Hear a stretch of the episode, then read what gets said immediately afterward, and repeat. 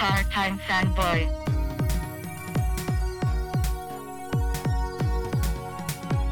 Part-time fanboy doing my thing. More powerful than a locomotive. Yeah, do it part. Yeah, do it part-time. Yeah, do it part. Yeah, do it part-time.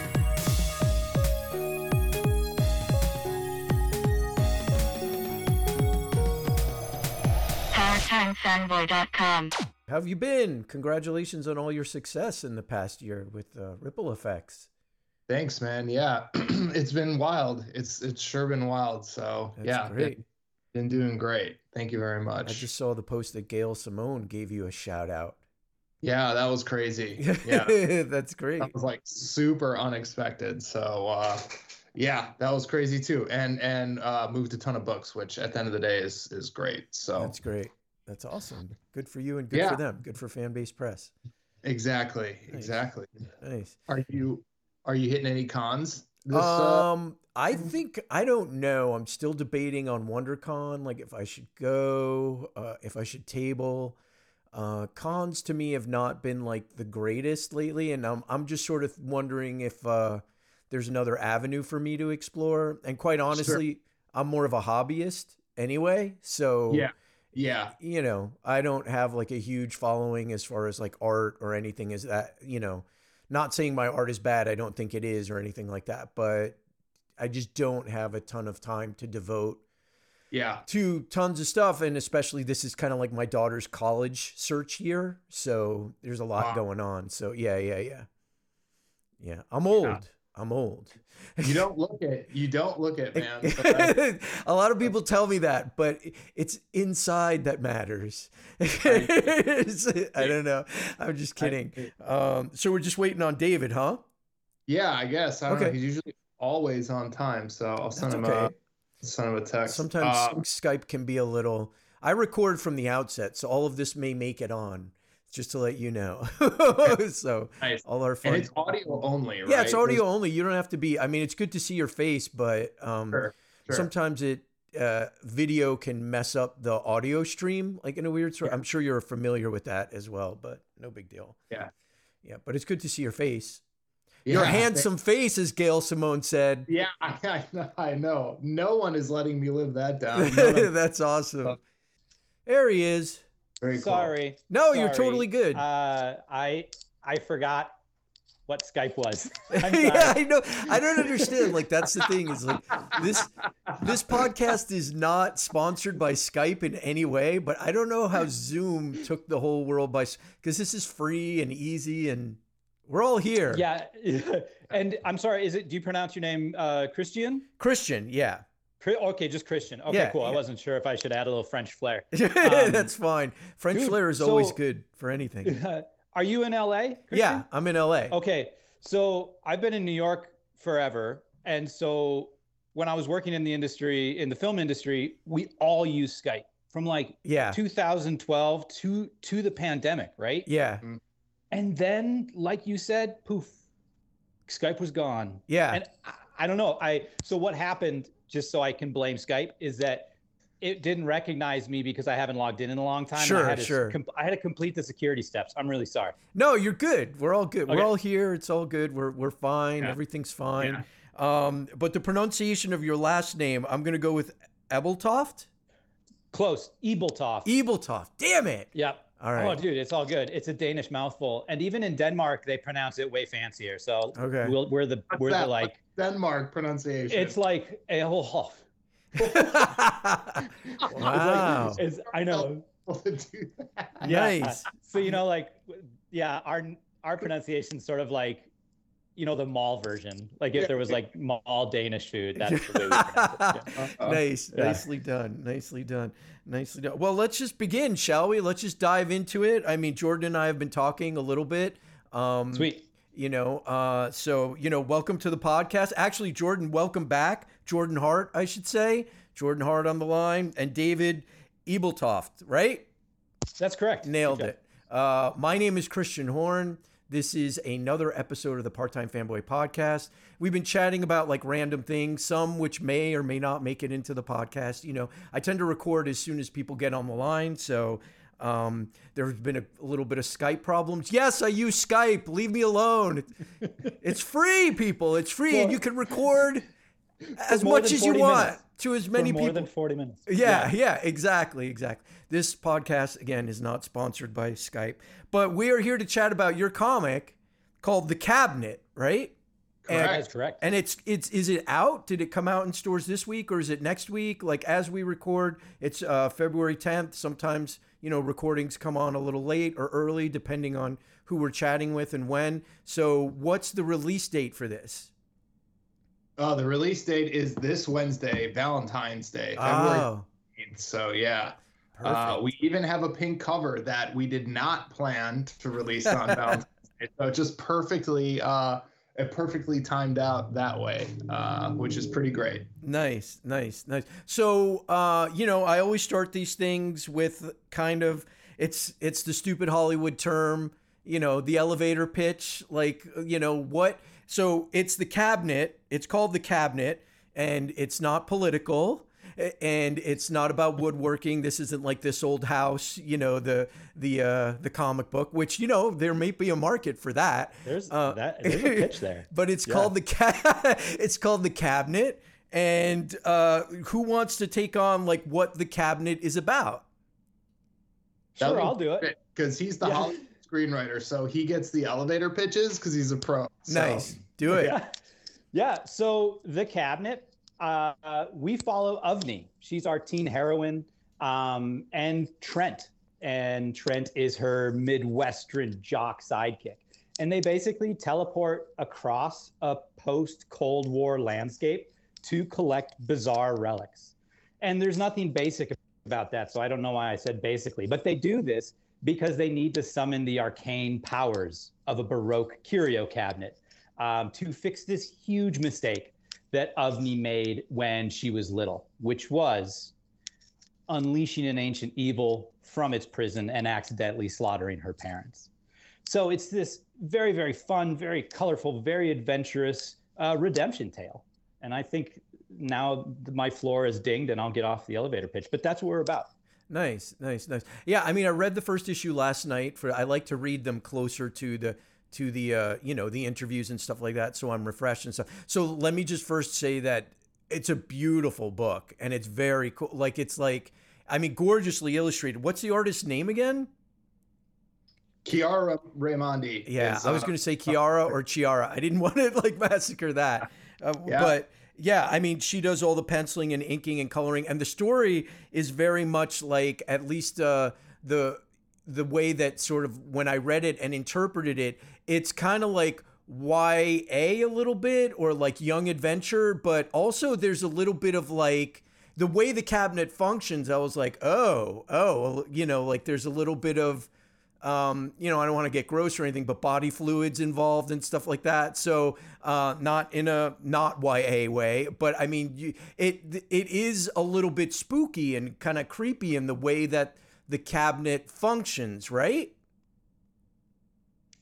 Yeah, it's um I'm I'm glad that you pick, picked up on that. And first of all, thanks for the read. I always appreciate when people take time to, to read anything that uh, we do as creators. So that oh was no, awesome. it's great. And and um and yeah, I, I really like that you sort of are explaining it as this sort of walking that razor's edge between YA, which is the blunt side of the razor. You know, we don't want to cut anybody too deep. Uh, we want them to be entertained, and and we want them to to you know get absorbed with this young heroine Avani, but also the other razor's edge, which is sharp. Because Jordan and I, you know, we're not going to say our ages, but we're not young men anymore. And um, We were just and we talking really- about how old I am. okay. yeah, yeah. Go Uh, on. Well, your your lovely listeners can't see the gray in my beard, but um, we'll just leave it there. Very But- distinguished. But, uh, well, thank you. So, um, but that that sharp part of the razor's edge is something that really attracts Jordan and I and really fuels our creativity. You know, we want you know the bodily fluids you're talking about. You know that that idea of life sort life force is so big. Um, you know, within so many great magical works uh, in comics and film and television and books, and and we really wanted to draw from that. And as the series progresses, we'll see how that that blood and that life force, how the the cabinet is activated becomes more and more entwined within within Avani's past history. Um, so we really wanted to sort of say like, yo, younger kids, which shows how old I am because I said yo, younger kids, but yo, younger kids, like, hey, you can dabble in this a little bit. And yeah, some of this might be like a little uncomfortable, a little squeamish, but yo, dive in with us. You know, like we're here to guide you along. But we also wanted to say, uh, excuse me, respected individuals over the age of 18 up until the age of 108. We have a great story for you, and we have, you know, a, a wonderful, magical uh, journey that we would love to guide you on. Yeah. Yeah. I mean, one of the things that I very much enjoyed about it, um, well, is the idea of this cabinet, right? Like, I'm very much a, a cabinet that, uh, you know, uh, we haven't really addressed is kind of transports you to different places, like randomly, right? Like, that's part of like, it's like a magical, my assumption is like it's magical. It's not necessarily, but I'm a Doctor Who fan, right? And the idea of like sort of this, thing that goes around and transports you to random adventures. I mean, it, you were talking about your age. Um, it, it's very much like that sort of like Voyager kind of like like I don't know if anybody remembers that. That is a very like Oh heck yeah! obscure you know uh, call out, but when we were younger, at least I grew up in the 80s, there was a slew of like adventure movies like where where it was like, you know, Goonies and stuff like that where kids were going on these like random Scooby Doo was like a big thing, you know, where it was like youngsters were going on like adventures that they would get sucked into, right? Like Scooby Doo, they looked for them, right? Um, but this kind of thing is very appealing to the the young the young teenager in me where I was like, oh, like I love this sort of thing. So you very much hit the nail on the head, at least for me, for something that uh, I loved growing up. You know, it's sort of like the random kid adventure. But I, the one thing I wanted to ask is like, why a cabinet? Like, why? Because I mean, like, obviously, this is kind of like a period piece, takes place like a bit in the 80s, a bit in the early 90s, and stuff like that. Um, but a cabinet seems like a thing that you kind of like. I, I mean, one of the characters, the uh, the sort of sidekick, the sort of like jock guy that that's in. I can't recall the name right Trent, off. The, yeah. yeah, is kind of like lugging it around on his back. So, like, what was the appeal of like a cabinet where it has got like, uh, you know, I'm trying to explain to people verbally. Uh, my wife actually has something like this in her office, like hanging on the wall, where it's like you open it up and you know it's got like little uh, drawers and like little tchotchkes and, and stuff like that. What was the appeal of that sort of thing? Uh, well, yeah, that's a quick quick backstory on that. Uh, I'm in Southern California, uh, just like you. So we had one of those um, Santa Ana wind heat waves, and my wife and I did not have air conditioning in our apartment. Like, we got to get out of here. Let's oh my go. gosh. Like, you know, you're always looking for the air conditioning because we lived by the beach, but like, which is fine most of the year. But then when the heat wave comes, it's not so great. So. Uh, we went to the Getty Museum. We're like, let's just go to the Getty Museum and, and walk around. And uh, that's where I saw the cabinet. So the cabinet is real. If you're in Southern California, go to the get go to the Getty Museum. You will see a cat. I mean, there are many cabinets, but the one that inspired the story is right there on display. Um, and it was just this old. It's like four feet tall. It has all these secret drawers in there. It's made of, uh, you know, wood, but it also has ivory, bone, jewels, gold, like all this stuff accented. And uh, at that time, David and I were like, we should do a comic together. Let's see what kind of ideas we can c- come up with.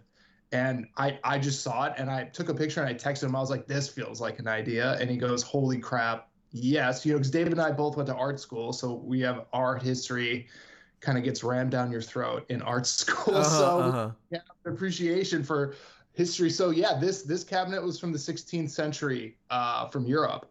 So it just it just looked haunted. Honestly, it looked like a medieval ghost trap. Is is like how I could describe it. So from there, uh, David and I had you know like what they call a bake off. We're like, okay, you come up with some ideas, I'll come up with some ideas. Let center around this cabinet, and let's see which one we like. And yeah, David, this was David's direction. He's like, we should do, uh, you know, we should do an adventure story set in the 90s. And it's like, this is so like baroque and gothic, like set it in the neons of like the Saved by the putting this baroque thing in Saved by the Bell. We just thought was Ah, you know, a great visual juxtaposition, and that's what comic books are. You want a visual dynamic story. Um, and And, look at me like telling David's idea while he's sitting right there. So sorry. No, uh, no, ahead, no, Dave. Jordan. No, you can always tell my story, sir. Um, Yeah. No, to piggyback off of that, I, and I love what you were saying before, Kristian, about how you were getting all these feels of, you know, next generation. Although I think you said Voyager, but I'm a next generation guy. You were getting these feels of next generation, and and and Trent carrying the cabinet on his back, and and when Jordan and I were were were baking off, a lot of the ingredients that he came up with too, keeping the horror element that we already sort of talked about, and and ensuring that a lot of our influences of who we are uh, in those 80s and 90s growing up time frames, we wanted to throw those in there. So we were like, okay, this thing is huge. How is this young girl going to carry it? And of course, Trent wasn't created just to carry the cabinet, but we were like, man, we got to proton pack this. Like, we want to ensure that this cabinet harkens back to Ghostbusters and, and how they're lugging these things on their backs and how they can become a burden sometimes. So I think, uh, yeah, that sort of perfect marriage of, um, as Jordan said, that uh, our art history love and history references and, and influences in general, because our, our issues are chocked full of them. Um, and uh, and yeah, updating it with just those influences that nerds like us love to talk about. Yeah. Really is what the cabinet is. Yeah, that's so funny that you went to Star Trek because uh, actually the show that I was this is how deep a cut and how old I it was a show called Voyagers. It lasted one Oh. season and I don't know if you know who Jon-Erik Hexum was. He was kind of like the flavor apparently killed himself by accident with a pistol or something like that. Like that's why Oh, the shoot. show uh, at least that's how I remember it. So sorry. Yeah, Voyager Voyagers was like a, a pair of time travelers. It was like an older guy and a younger kid. Oh, Yeah, I- Yes. do you remember Yes. that? Oh Yeah, my- yeah, yeah. Dude, that is a deep. Yeah, see, that's yeah. cut. My my Kristian, nerd, bless you, sir. I got to revisit that. yeah, my nerd culture knowledge is a little too deep. I watched way Yeah. too much television as a kid. Uh, That's right. Well, while we're on it, dude, Tom Baker is Tom Baker your best favorite? no, no, no, That's no. mine. It is uh, uh, D- David Tennant is my doctor. so- Okay, all right, yeah, all right. yeah. That's a good one. That's a good. I'm a Tom Baker guy. Oh, Colin gotcha. Baker gets third place after, but you know that's just that's just me. No, I I'm- got it. I, I understand. I know. Yeah. I the, the to, Doctor Who when I was growing up was that boring thing on PBS that none of us wanted to watch because the effects were like not Oh. good. Sorry. I, I loved it though. But like, if you watched enough Ray Harryhausen films back in the day, Sure. you know, like you were sort of. I mean, a he was a genius, but you were sort of like trained to forgive those horrible special effects for what they represented, right? So, like, Sir, Harryhausen was know the- good special effects, sir. The Good- skeletons and stuff. yeah, they cannot compare to the old Doctor Who. well, I'm not trying to compare. I, I That's a guess what I debate we'll have to say- have. yeah, another time, another time. This isn't the Ray Harryhausen versus uh, BBC. yeah, no, show. absolutely. Yeah. No, but uh, the the thing that fascinates me too about like uh, so you go you go to a museum and you see this cabinet and it kind of like kicks off this idea. Does nobody go like, hey, they have to carry this cabinet around? Like, what are they going to do with this? You know, I mean, because usually the either it's a thing that you can jump into, like the time machine, right? Or or it's like a little pocket device that like carries it's a very convenient thing to carry around or or have with you. And that's the thing that i was i was reading and and wondering like as the series goes on and kind of like interests me and fascinates me like this one of the characters i think even in this issue the first issue is like carrying it on his back or moving it around. Was there any discussion about the cumbersomeness of like a cabinet like having to guard the cabinet having to carry the cabinet having to take it with you having to hide it like that sort of thing Yes. Uh, and I, I love that you picked up on that because really what Jordan and I do all the time is we're like, okay, we have our, our we have our characters. Yeah. Now, how much pain and conflict can we heap on them? Oh, because good. that's what that's what great drama is, right? So we've always wanted to like just ramp up the conflict. So yeah, we we talked about having simpler ways for the cabinet to operate, but we're like, okay, wait, what if we have to have it operated by blood? Oh, okay, okay. So that stinks because you have to cut yourself. And Avani, our main character, she's a little afraid of blood. So like, you know, that's sort of like there's one of these things where it's like it's almost painful uh, for her to activate this cabinet that she needs to then correct her past mistake. yeah And then what if we make it big? Well, Trent, he's this strapping six foot eight Midwest jock, and he is uh, sort of like sort of Han, you know, he uh, Han and Chewie, that sort of dynamic. But like, what if Chewie always had to carry, like when Chewie carried C-3PO on his back, you know, like Yeah. then Chewie is then Chewie's hampered, and like he can't necessarily do all the things that he could do without this hulking cabinet on his back. So Jordan and I just wanted to be like, we don't want to make the mission easy. Neither Trent or Avani have superpowers. They are regular, you know, Joes and Janes. And Sure. we wanted to ensure that every little thing that they had to do to make their mission uh, a success was hard. And sometimes the funnest things are the smallest things, Yeah. like, you know, a cabinet. Uh, and, you know, as you might have seen in this first issue, Avani carries a trapper keeper. Yeah. Um, that sort of and and so like and that in later issues we're like, oh my gosh, how does she figure this out when she's running? What if she drops it? What if Trent drops this? So yeah, we play with a lot as the series progresses. Sure, sure. One of the things that I found intriguing too, I mean, the opening scene kind of takes place in 1984 and you guys just jump into it. Like there's no explanation like really like what's going on. Uh, you know, it starts off with the lead character, she kind of like sneaks into her parents' bed, you know, opens up this cabinet and it looks like TV screens at least to me and then there's like a tree stump in the yard. And I found it uh really cool that you weren't walking people necessarily through the mechanics initially of like what was going on or what was happening. You know, obviously the title of the book is The Cabinet. So there's going to be a cabinet involved or again, maybe somebody's looking for a political thriller or or whatever, but I'm just saying like the the thing that I was like interested in was your trust of the reader. And I like when comics do this, right? It's like because I had to look at it and look at the first couple of pages and go back a little, you know, back and forth a little bit and be like, "Oh, what's going on here? What's, you know, and the art is beautiful, the storytelling is beautiful." Can you talk to me a little bit about that, like trusting your reader to sort of like, you know, get what was happening from the get-go? Yeah, um, you know, uh, I'm so glad that you felt that way because that was our goal. Um, comic readers are very smart and intuitive, you know, and I know all comic readers know that, but I feel like non-comic readers don't assume that. You know, they think of comic Yeah. books being on the nose and and and always hanging lanterns or what or whatever you want to say. Uh, that is something that David and I definitely did not want to do. You know, we've been reading comics our whole lives, and to me, my favorite comics are the ones that I reread. Like I, I have to I read it once to take in the story, and I'm like, what is happening? But it's still fun, and I'm trying to figure it out.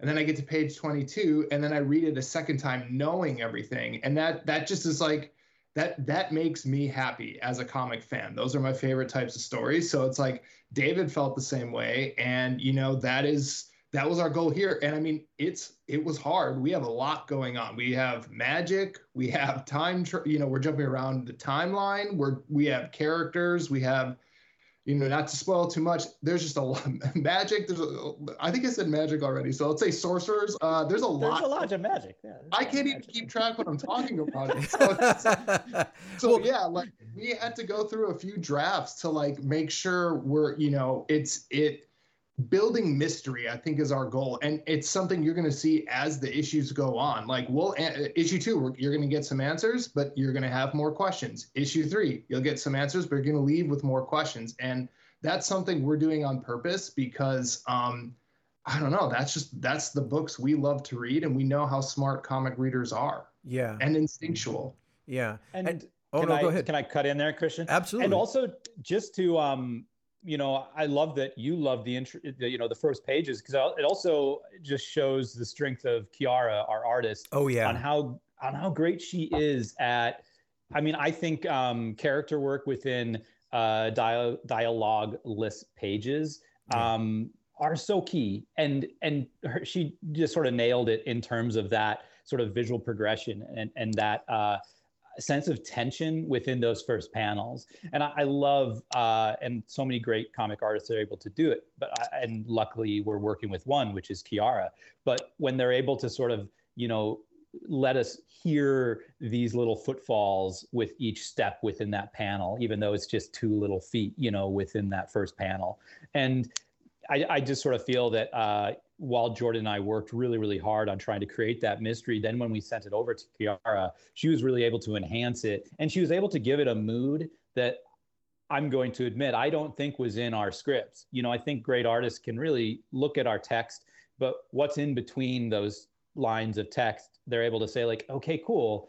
Uh, I, I understand this. Now let's add a little bit of this tension or let's add a little bit of this mood. And so I think she really sort of heightened uh, those first few pages uh, and and every page, but just as we're talking about them. Yeah, yeah. I mean, I do have to say, as I move through the book, I have it on my tablet right now as I'm I'm speaking to you.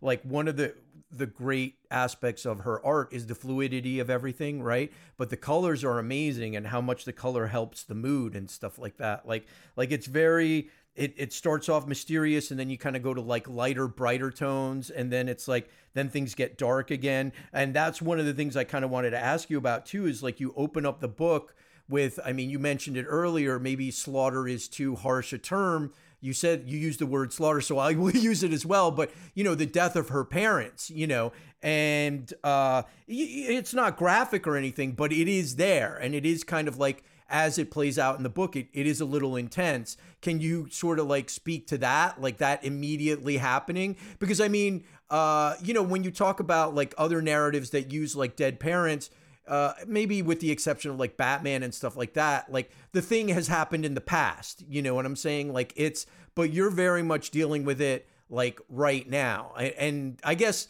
later on in the book, it is something that happened in the past because what's revealed in the beginning is maybe like a flashback or something. As you said, you're bouncing back and forth. But I guess in the terms of this book, like, can you speak to that, like, kind of like dark, like, whoa, like, like this is happening? Jordan, you want to take that, or you want me to? You you can go. You can go ahead. I'll talk about the color afterwards. I was gonna say, yeah, yeah. Um, yeah. yeah, I'm a huge fan of starting out with uh, an emotion or with a feeling uh, like innocence and guiding uh, a reader or viewer, um, guiding our audience uh, along that rope. And then all of a sudden, snapping the rope or yanking the rope away or just like shaking the rope. And so I think sometimes those dips between drama and safety are the areas I love to explore in. And so when Jordan and I were exploring, we're like, okay, we have an innocent young girl that's doing something that innocent young children do mistakes. And they uh, try things. They think that they're old enough to try it. I mean i know i did that stuff and and i made mistakes. Yeah. And yeah i might have just broken an arm or i might have just gotten grounded. But we wanted to sort of play with that innocent idea that all of us can relate to but then we wanted to ratchet up the stakes. We just wanted to shake that rope that we're all walking on and say, all right, what if that young mistake you made equaled X, which was in the pages, right? Equals the the slaughtering of parents.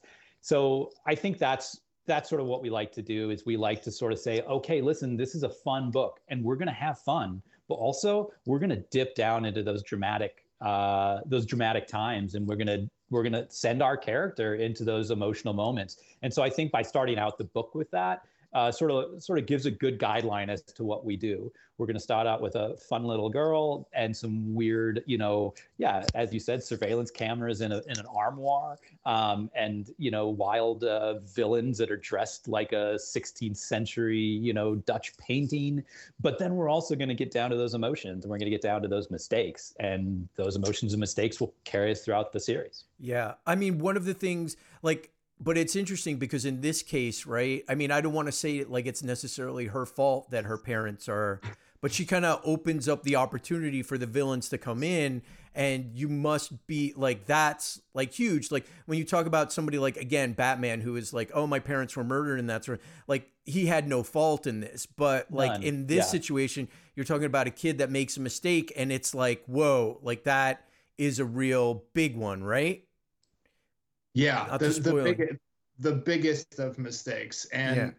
you know, like also to your point, I, I feel like we just wanted to establish the background, like how we got here, what what the inciting incident, if you will, of this whole story is. And Yeah. then after these opening pages, like it's pedal to the metal in the 90s, you know, like like it, it just gonna have fun. So like, hey, we got it out of the way. Let's like let's get like David said into the fun, into the character moments. We know what the cost was, right?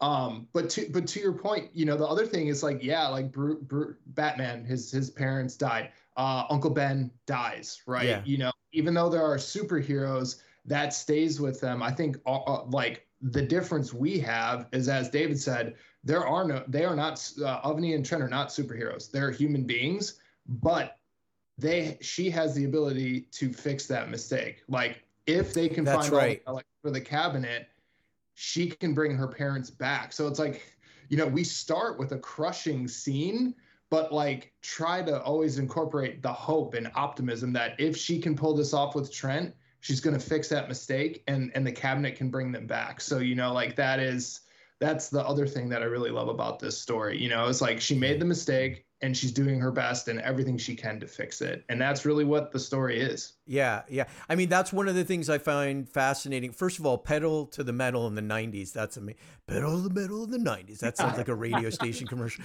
But like, I have to say, like, uh, the concept of, you know, because I mean, you started this out, and the the, the concept in here is like a, a number two uh pencil, like eraser pencil, like right, like like that you can go back and you can fix everything. Um, can you talk to me a little bit about because I mean we've seen time travel stuff like that or or reality bending stuff like that, right?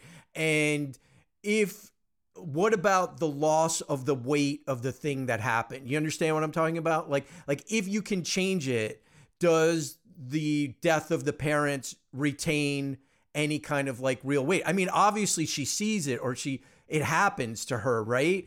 But then erasing it, like like have you like this timey wimey stuff is the Doctor Who? We keep going back to Doctor Who stuff, but you know the the stuff that is like that doesn't make any sense, or the stuff that Marvel like completely ignored in their like you know Endgame and you know like stuff.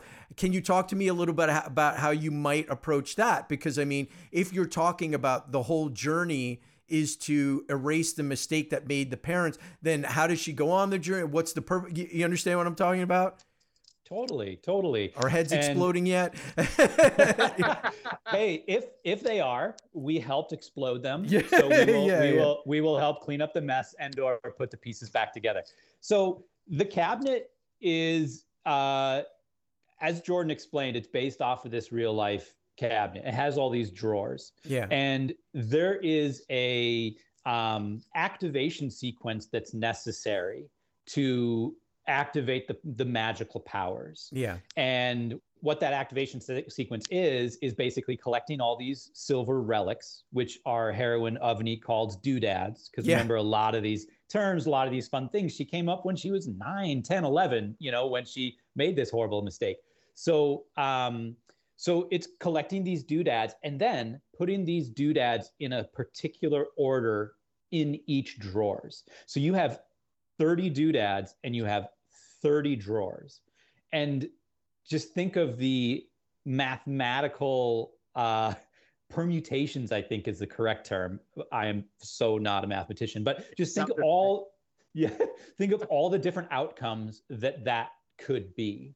And so a huge part of activating the cabinet is to find the right doodad to drawer order. And Avani, when she was young and made that mistake, she thought she had it because her parents were working on it. They were studying it. She was studying it with, and she took notes in her trapper keeper. So she sort of thought she had this great guide to make it work Yeah. but she got the wrong order and she didn't do it correctly. And when that happens, the cabinet has this auto scatter function. So it's sort of like a safety, you know, a safety net built into the, the magical powers. And it scatters these doodads across the earth. And so at that point, Avani had to go and basically start collecting them. And so the journey that she's on is almost she knows what her end goal is. She so wants to correct that mistake, but my God, she has 30 wild, crazy, adventurous steps to collect these relics to try that order again.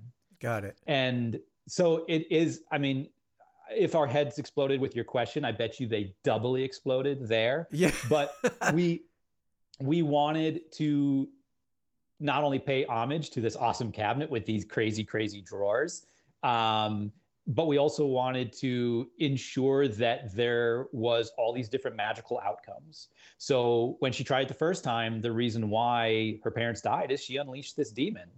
That's one of these outcomes is that the cabinet holds this demon prisoner and by doing so she unleashed it and killed her parents. So she's almost at that point where she knows what she needs to do but she needs to go through all the craziness to to get there. And it's i love that you asked the question because jordan and i know what we want to do when she gets there. Uh, but we also know that during her journey those things are going to change and and and her goals may or may not shift because of what the cabinet does because of what she does because of what the different characters we introduce do. So yeah. Yeah. Uh, are the objects always the same for the, or does like, is the cabinet like messing with you? Con like, like, do you do like it? I'm trying to understand. Does the you understand what I'm trying to ask? Which is Yeah. like, if there's there's a particular instance in this book of like there's a coin, right? Does that coin always have to go in one particular drawer, or is the cabinet? I mean, you don't have to say this if it's a spoiler or something like that, or is the cabinet like, nah, this time you have to put it, and then you have to figure it out? Like, it seems like that would drive me nuts. But like, is that sort of part of the aspect of the mystery of the cabinet and how it functions? Like that it may not always be the correct thing that needs to go in the correct place at the correct time, or it just changes. yes yeah you are correct it basically uh, that silver coin Yeah. and we're just going to say that silver coin if it goes in drawer number one and then you figure out all the other relics for all the other drawers well that's one outcome right Yeah. now Oh, if you put if you put silver coin in drawer number 17 that's going to fix ev- that's going to change everything up now Gotcha. a lot of a lot of the outcomes we're we're you know we're not spoiling anything here but a lot of the outcomes are dud outcomes you know where it's like okay you try all these things it doesn't activate the powers you know got it. but others activate powers that Jordan and I have talked about, and we've laughed our heads off of what those powers can be. Um, and other times they do serious stuff that we don't want to do to Avani. But man, we're dramatic storytellers, so maybe we should try. Maybe we should do that to her. You know, so um, so yeah. What what I will say is that we do have a really fun. Uh, I I've never called an Excel spreadsheet fun, but we have a really fun we have a really fun excel spreadsheet of what all the relics are and what all of their like possible um, outcomes can be when put in certain orders. We love getting our heads wrapped up in this. I think the great thing is that you don't need to get so worried about it when reading our first issues or when reading the entire arc uh, it is something that I think we would be very, very happy to share if people wanted to go down that crazy rabbit hole with us. Um, but we try really hard, even though it can be extremely car- complicated. We try really hard to just be like, okay, let's keep it at this awesome surface magical level. And then when we want to start maybe going down an arc that we could dive deep into this, which I'm glad that you wanted to dive deep into it, um, then we Yeah. can start explaining it more. Yeah, I was gonna say, like, do you have it mapped out? Like, do you have it like, like we have these like little, you know, compartments, and then these are the little uh things, the doodads that go in here, and like if you do it here, it does this, and it like how much have you mapped out? Because it is the nerd in me that's like, I need to know, like, how does this work? You know, but knowing that Uh, sci-fi or whatever fantasy fiction, it's like it works however you want it to work, but. uh, Jordan, what did you? You had a great. You had a great way of explaining it. It was like you said something like Tesseract-ish, didn't you? It's sort of like when you think about what we, the, you, when you think about the complications. I think we've worked out. What do you think, Jordan? Like ten different outcomes. Yeah. Um, and we every once in a while we'll shoot each other texts. It'll be like, "Oh my god, dude, we should do this outcome." I'm like, "Oh, that's number eleven. We got we got to get that one in." That's but great. we haven't we haven't gone so far down the rabbit hole because I think I did I think I did the like what the actual mathematical outcomes were with 30 and 30 and it was something like 8 million outcomes. You know, like when you think about all the different Wow. um yeah, so if you ever want to go down that nerd hole with us, we'll, we'll get you we'll get you on as a consultant and we'll start on we Yeah. have 10 So we'll start on uh, you know, seven million nine hundred nine. You know, like we'll start there and we'll start It's gonna be a down. companion novel. We're gonna get There you someone go. figure Yeah. all that out to be the the, The cabinet role playing game or a card game or whatever. Role playing companion. Yeah, That's- yeah, yeah. No, I mean that's the thing is the thing that I was thinking about as we're discussing this is when I was a kid, I was not a big like Doctor Strange fan. Like, you know, like in comics. Like I just like I was just like, you're just making this up as it goes along. Like, you know what I mean? And one one of my favorite things ever was that Marvel handbook, the universe of the handbook of the Marvel universe, where it's like, okay, they're telling us exactly what these characters are supposed to be. Like that's why I liked Marvel as a kid. And when I was a kid, it was more like, yeah, they're just making that stuff up. There's no rules in here, so how can I know how this universe functions? So that's like one of the the the things about sometimes with not now as an adult as a grown up i'm like yeah everything's made up just do whatever you want like have fun and like let's go you know what i mean because um yeah i mean it's just more fun that way but there is that part of me that's like okay if you take that coin and you put it in that is that like a hardcore fast rule? Like i mean i'm sure you're gonna run into people like that right? Like it's like wait in issue 10 you put the coin in here but excuse me sir in issue 12 you put the coin and it didn't do the same right? Like i mean any concerns about that? I mean i guess Well, it's I- not a concern but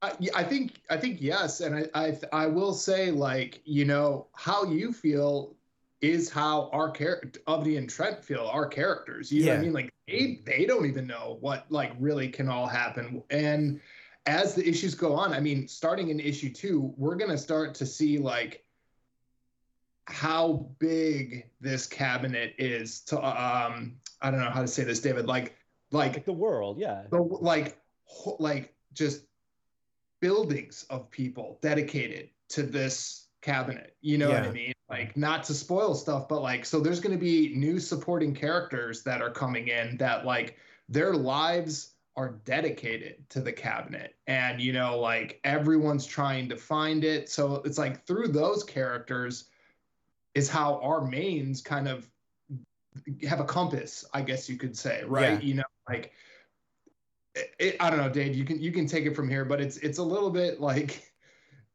you know, uh, Yeah, uh, it's- yeah. it's No, Jordan, great. you're totally right. And yeah, I welcome those conversations. We we have answers. We have answers to all of them. But man, you are right. We don't have those eight million answers. Um, and I think what's really important is that Jordan and I have plotted it out, and we have we have that start of that compendium.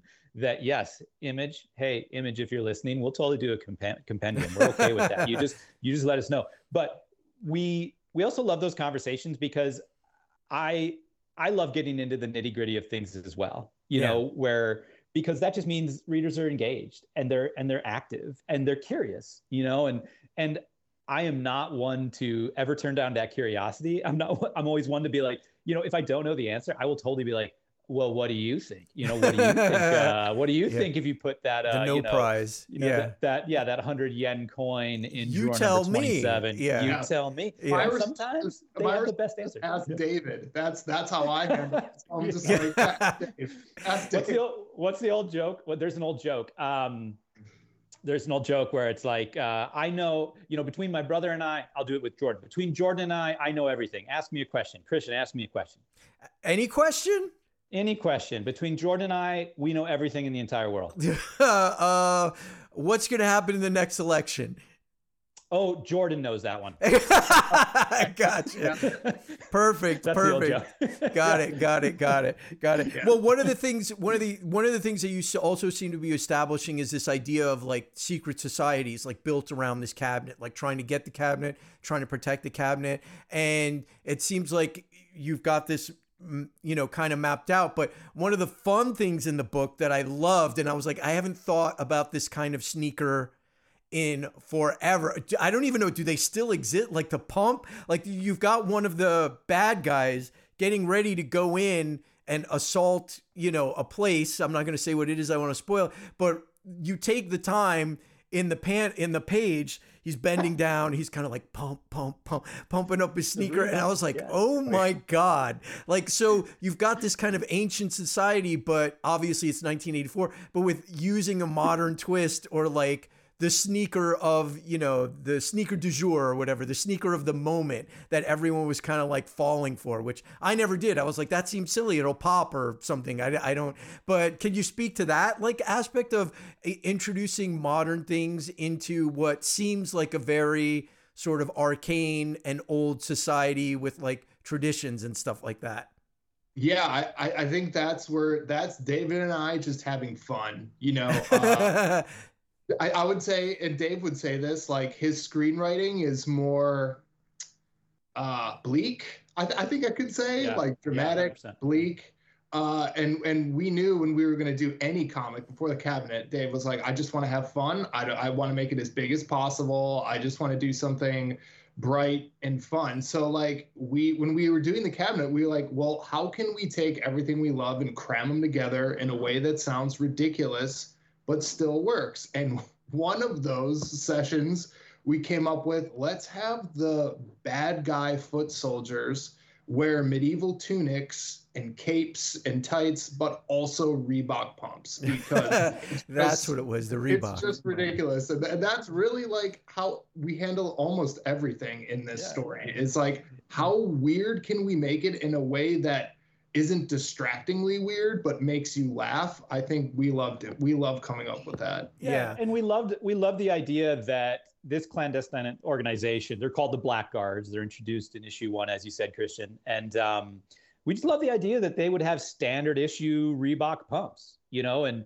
and and growing up uh, I just remember there was like a famous image. I think it was Magic Johnson. I think Magic Johnson had like a moment where he like knelt down on the floor, and he was in his contract during a game, and he Yeah. like pump up his shoes. i think It was you're right like Magic Johnson or Isiah Thomas, one of like the big '80s basketball players, right? yeah and um and so I i, just remember that. that. moment as like growing up where i was like oh my gosh like that's so cool and so we were like we got to incorporate that moment gentlemen of a certain age like us on this call would know same with ladies of a certain age but like other kids that's cool like they might not have any idea It'd be but like, what if is they go- that? if- I want what is one. that or if and i think to jordan's point uh sometimes being able to create and make yourself laugh at your creation is is one of the most enjoyable things as a as as as a as a creator as a writer and so when jordan and i would exchange ideas and we'd laugh we'd be like ah that's good and sometimes we also because we're like wait is it good because we laughed? So is it a joke we should put in? Or is it just entertaining and, and f- fulfills us with a great you know inspirational need to yeah uh, juxtapose 90s with something more baroque. Sure. and uh, we just tried to really and we still do to this day even though we were talking about dipping into dramatics we were talking about dipping into conflict and making it really hard on avani and trent and all of our other characters we really still want to entertain ourselves as the creators because we believe it passes on to folks like you the reader and um, so we, we never want to lose that sort of like entertainment north you know within our compass Sure, sure. And I mean, the one thing I wanted to say about this, which I really appreciated, is that it's kind of like the villain henchmen sort of people that are using this, you know, quote unquote hip technology from the 80s. You know, it's not usually you would see like it's the main character or a side character of the of the main group, but this is very much like uh, you know, I don't want to diminish them in any way, but you know, the stormtroopers of the uh, and they're they've got you took the time to be like, no, they would be wearing this kind of sneaker, and you know, they're into the hip pumps of whatever, you know, the hip the hip shoes of whatever's like going on right now. Like, I just thought that that spoke a lot to the thought that you were putting into everything because I was like, usually it would be like it would be a piece where like the kid's like, oh, I gotta go get my Reebok pump. You know what I mean? And like, oh yeah, isn't but this is very much like it's I don't want to say throwaway, but like a quick thing where it's like, oh, wait, I remember that. And like being like, oh, but it's not like the main character that you ident you understand what I'm saying? Like I just thought that was like really Totally. cool. Like I was very much like, nice touch, well done. Thank you Thank you. thank you Yeah. And so is the cabinet is it ongoing? Is it limited series? Like how is it playing out through Image Comics cuz that's we we haven't said the publisher you mentioned them but uh it is being put out by Image Comics like you know this Valentine's Day. Congratulations on that. Hit it, you know, hopefully your sweetheart will go out and get you, you know, issue 1 of the cabinet if you're a comic fan. Um but uh like what what is the plan with the cabinet? Ongoing limited series? I mean, I noticed the cover didn't say like one out of however. I don't even know if they do that anymore. Do they? Like one out of six, you know, like they used to in back in the day. But what is the the ongoing plan with the cabinet? Uh, yeah. So uh, right now we're with Image, which you know, uh, as someone that picked Youngblood number one off the shelf in 92 and was ultimately disappointed. over. No, I'm sorry. Go ahead. as uh, it was awesome at the time, you know. If you say so. Go on. uh, yeah, No I mean, shade it- on it- Image. I love Image Comics. I love Image Comics. I love. Thank you for everything you've done for the comics industry. Anyway, Yes. go on. yeah, correct, correct. Uh, being here uh, is a literal, uh, almost near lifelong dream of mine, and this is uh, a very just like surreal, surreal moment. And I'm so glad, like, it's with this book, it's with this story, it's with David and Chiara. You know, it's a three-person book. Us three do everything um, which is it's just awesome. You know, it's just like we're the power trio of this story, which I love. Um, so this is the first arc, which we're doing five issues. Oh, nice. This is this is Chiara's first American comic and first like major commercial comic. Um, she actually was still in art school when she started working on issue one. oh, wow. Um, yeah, she's she's fully formed. Like, you know what I mean? Like people Yeah. say like up and coming artists, like she's not up and coming, like she's here. She's yeah, there. no. She's not up and coming. Yeah, so yeah, yeah. um, you For know, sure. David and I uh, wanted to really keep that in mind. You know, like it was a learning process for all of us. So, so we have our first arc is five issues, and it will, you know, it will have uh, a three acts. You'll have a satisfying end. Uh, but that being said, David and I have this planned out to go for, you know, many, many, many more arcs, and this is this is just the beginning um and you know we're we're just working on schedules and stuff but we know chiara wants to come back and and when you know she's ready uh pending her schedule yeah we'll have more issues coming out Oh, so that's awesome. it'll be great Mhm. Yeah, just really quick to piggyback on that is um, we also just want to give a quick shout out to Chris Ryall of Syzygy Publishing. So Syzygy is uh, you know the shingle that we're under with Image Comics, and Syzygy is Chris and Ashley Wood's um, publishing branch, Oh, okay. and um, they've done an amazing job. This is their second year, correct, Jordan? This is their second, pretty much.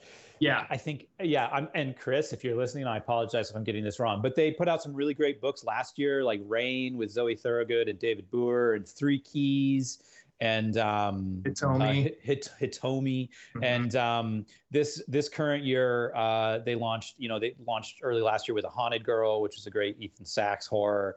Um, and so we're sort of their second book of this next season. Um, and uh, I just wanted to throw them out there because alongside Image, they've been uh, Chris has just been an amazing editor, an amazing force to to launch us. So Yeah, I wanted to ask, uh, how do you pronounce Syzygy? Is that how it was? I was like, I was looking Correct. at that and I was like, I'm Yep. gonna mangle this worse than David's last name. Like, are you kidding? like, like that- oh, that's Yeah. great. And so, like, uh, just you know, to kind of like wrap it up, how did both of you meet? Because Jordan, I know you from Ripple Effects, and you you've been on the podcast in the past, but you know, David, this is kind of like our first time chatting. How did you, you know? And I know uh Jordan's history sort of always being a fan and stuff like that and like you know being into comics and stuff like that and finally jumping in uh uh, like David it sounds like you've been in, you're a screenwriter and been involved in films and stuff like that how did you both connect go ahead dave you tell this story better than your me Your secret Did I get this one origin this time? Okay. Yeah. Yeah So uh, A- Al Omega of the uh, was it Comic Crusaders? I think Al Yeah. Omega of the Comic Crusaders. He, ter- he I've never heard this term, but he calls it a promance, a professional romance. So I had to bring it up because I think it's an amazing term. But Jordan and I met by uh, I was uh, writing screenplays for about a decade, and Jordan um, was getting his feet wet into writing screenplays, and so we met through mutual friends, and those friends said, "Listen, David, uh, we got this fellow named Jordan. Him and a co-writer of his want you to take a look at their screenplay and give notes." I was like, "Heck yeah, I'll do that." So um, I read their screenplay; it was really funny, and uh, I gave them notes. And uh, this happened all over email. And Jordan was extremely kind, and he reciprocated by saying like, "Yo, listen, um, I also write in comics, and I have this great little one shot coming out called Terminarch." And um, so we basically just sort of kept on exchanging what we were doing. We were exchanging ideas. Um, sometimes I'd send him a screenplay idea. Sometimes he'd send me a, a, comic script, and we just started talking. So really, our our romantic relationship developed as pen pals over email for like six or seven years before we met in person. Mm. Um, and so, but we also connected via fandom. Um, as Jordan mentioned, uh, he's been a, a you know uh, voracious comic book reader since his you know since his early early elementary days. Um, I was a semi comic reader in my like late elementary days, early tweens, but I got swayed. I got I got taken away by literature, um, sci-fi and fantasy novels. How uh, dare I know, you? I yep. I but I admit it. I admit it. I cheated on comics with um, the Dragonlance Chronicles, with books, with books but but Jordan's enthusiasm really brought me back to the fold. So like you know my late twenties, early thirties, uh, talking with him, and he was like, "Dude, you got to check out this thing called Saga." And I was like, "Okay, I'll check." Oh yeah. So you know, and and so it was just so awesome to be brought back into the medium via one of its number one fans, which is Jordan. So uh, so then when we just started exchanging like what we loved, what we didn't like, um, which wasn't much to be honest, but uh, once we just started more, talking more and more about comics, we started getting in our heads that we should collaborate on something. And um, and so there was a few false starts. You know, our schedules are busy, um, but there's a few ideas that I threw out that Jordan was like, "Oh, I have an idea like that already." Uh, there's a few ideas that he threw out that I almost said the same thing. We're like, "Oh, I would love to, but I'm pitching that over here." So it took us a little while to to sort of you know sync up not only uh, with what we could collaborate on to make sure it was an equal collaboration but also schedules you know just what we could do and so we started um, 2018 is when we started working on the cabinet together that was like i remember that was sort of the first uh, the first time we were like we gotta do this and um, yeah it's it's taken a while but i think uh, any creator listening knows that comics take a while to develop oh yeah so um, so yeah that's sort of our nutshell version of how we came on into the fold Nice. Yeah. Nice. And we've been friends for 10 years, and I think we've only met in person twice. Total. Oh, wow. Uh, yeah, it was. Oh my God! Yeah, that first yeah. meetup in Santa Monica, and then WonderCon last year, where we had a panel. We were on the Syzygy panel to announce the cabinet. That was the second time we met in yeah. person, which is crazy. oh wow! Oh, so the panel yeah. was like last year at WonderCon, and it took like this long for the book to actually come out. Like how oh, does oh, how did that necessarily work? Well, we were early development uh, and then scheduling both syzygy schedule and images schedule you know like image puts out a lot of books i yeah. mean there's two other number ones coming out on wednesday just from image uh, wow. with us you know so they need to like you know they don't want to release a bunch of the same type of stories at the same time, right? Like slate, they would say, you know. So like that was when we kind of fit in the slate, and then got it. Uh, Ripple Effects just start, like kind of took a life of its own, uh, yeah. winning awards last year. So that pulled me away.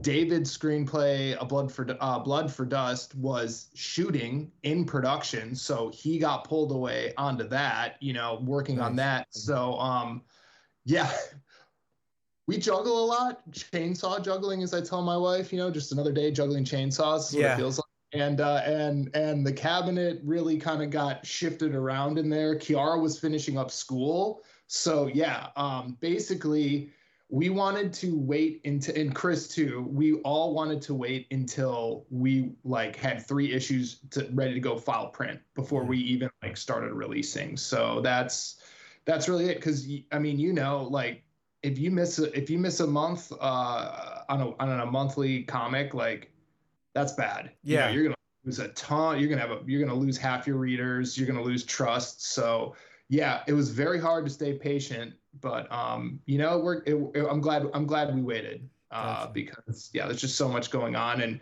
like I said, it's it's a three person book. We do everything, and then four if you know, obviously Chris Ryall, and we haven't mentioned this variant covers by the brilliant Marguerite Sauvage, uh, who decided to take a break from working on Harley Quinn and Wonder Woman and the X Men short story to do variant covers for us, uh, and it, they're just unbelievable. So, um, so yeah, that was that was part of it too. Like just making sure we launched at with the most impact uh, is is why we waited. Nice, nice. Well, congratulations on everything. I mean, you know, I've had you on for an hour and everything, so thank you very much for your time, and I appreciate you. coming. It's called the Cabinet, coming from Image Comics. February 14th, Valentine's Day. Go get it for your sweetie, your nerd sweetie out there. You know, some chocolates and the cabinet, wrap it all up in a nice package. Actually, that's probably when this po- interview will launch. So rush to go get the book for your sweetie and put stick it in with the candies and the flowers and everything. Uh, any final Yeah, you- thoughts on the cabinet, gentlemen?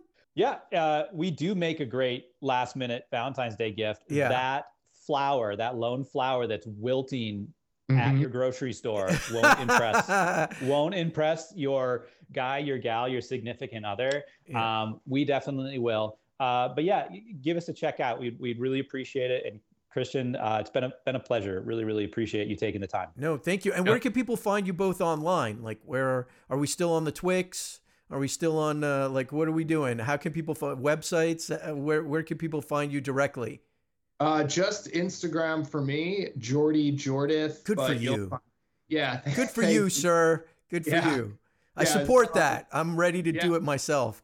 Sorry, Just finish. for the cabinet, or you'll see uh, if you go to I- Image's Instagram page, my handle will be on any of the. They include it on any cabinet posts they do.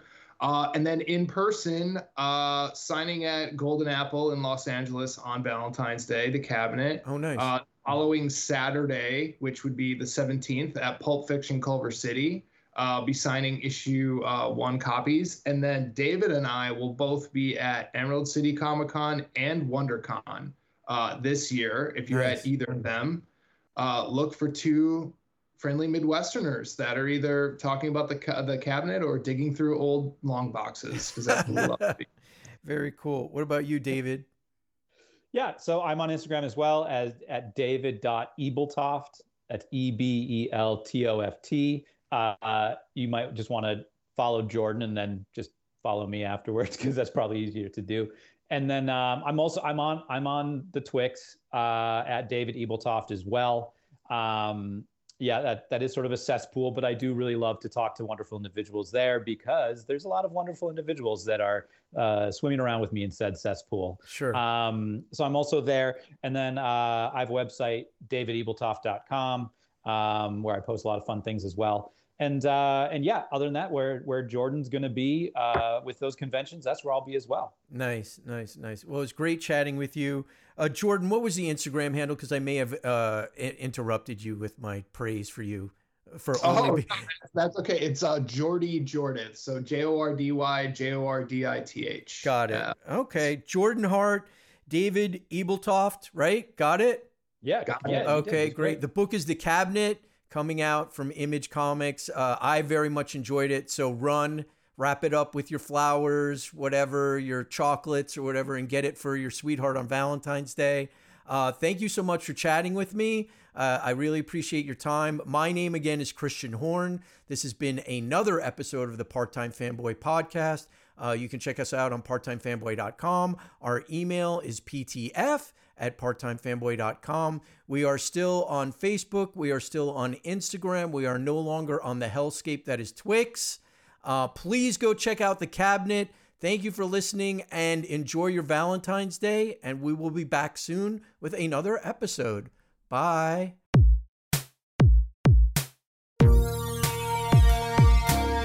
Part-time fanboy.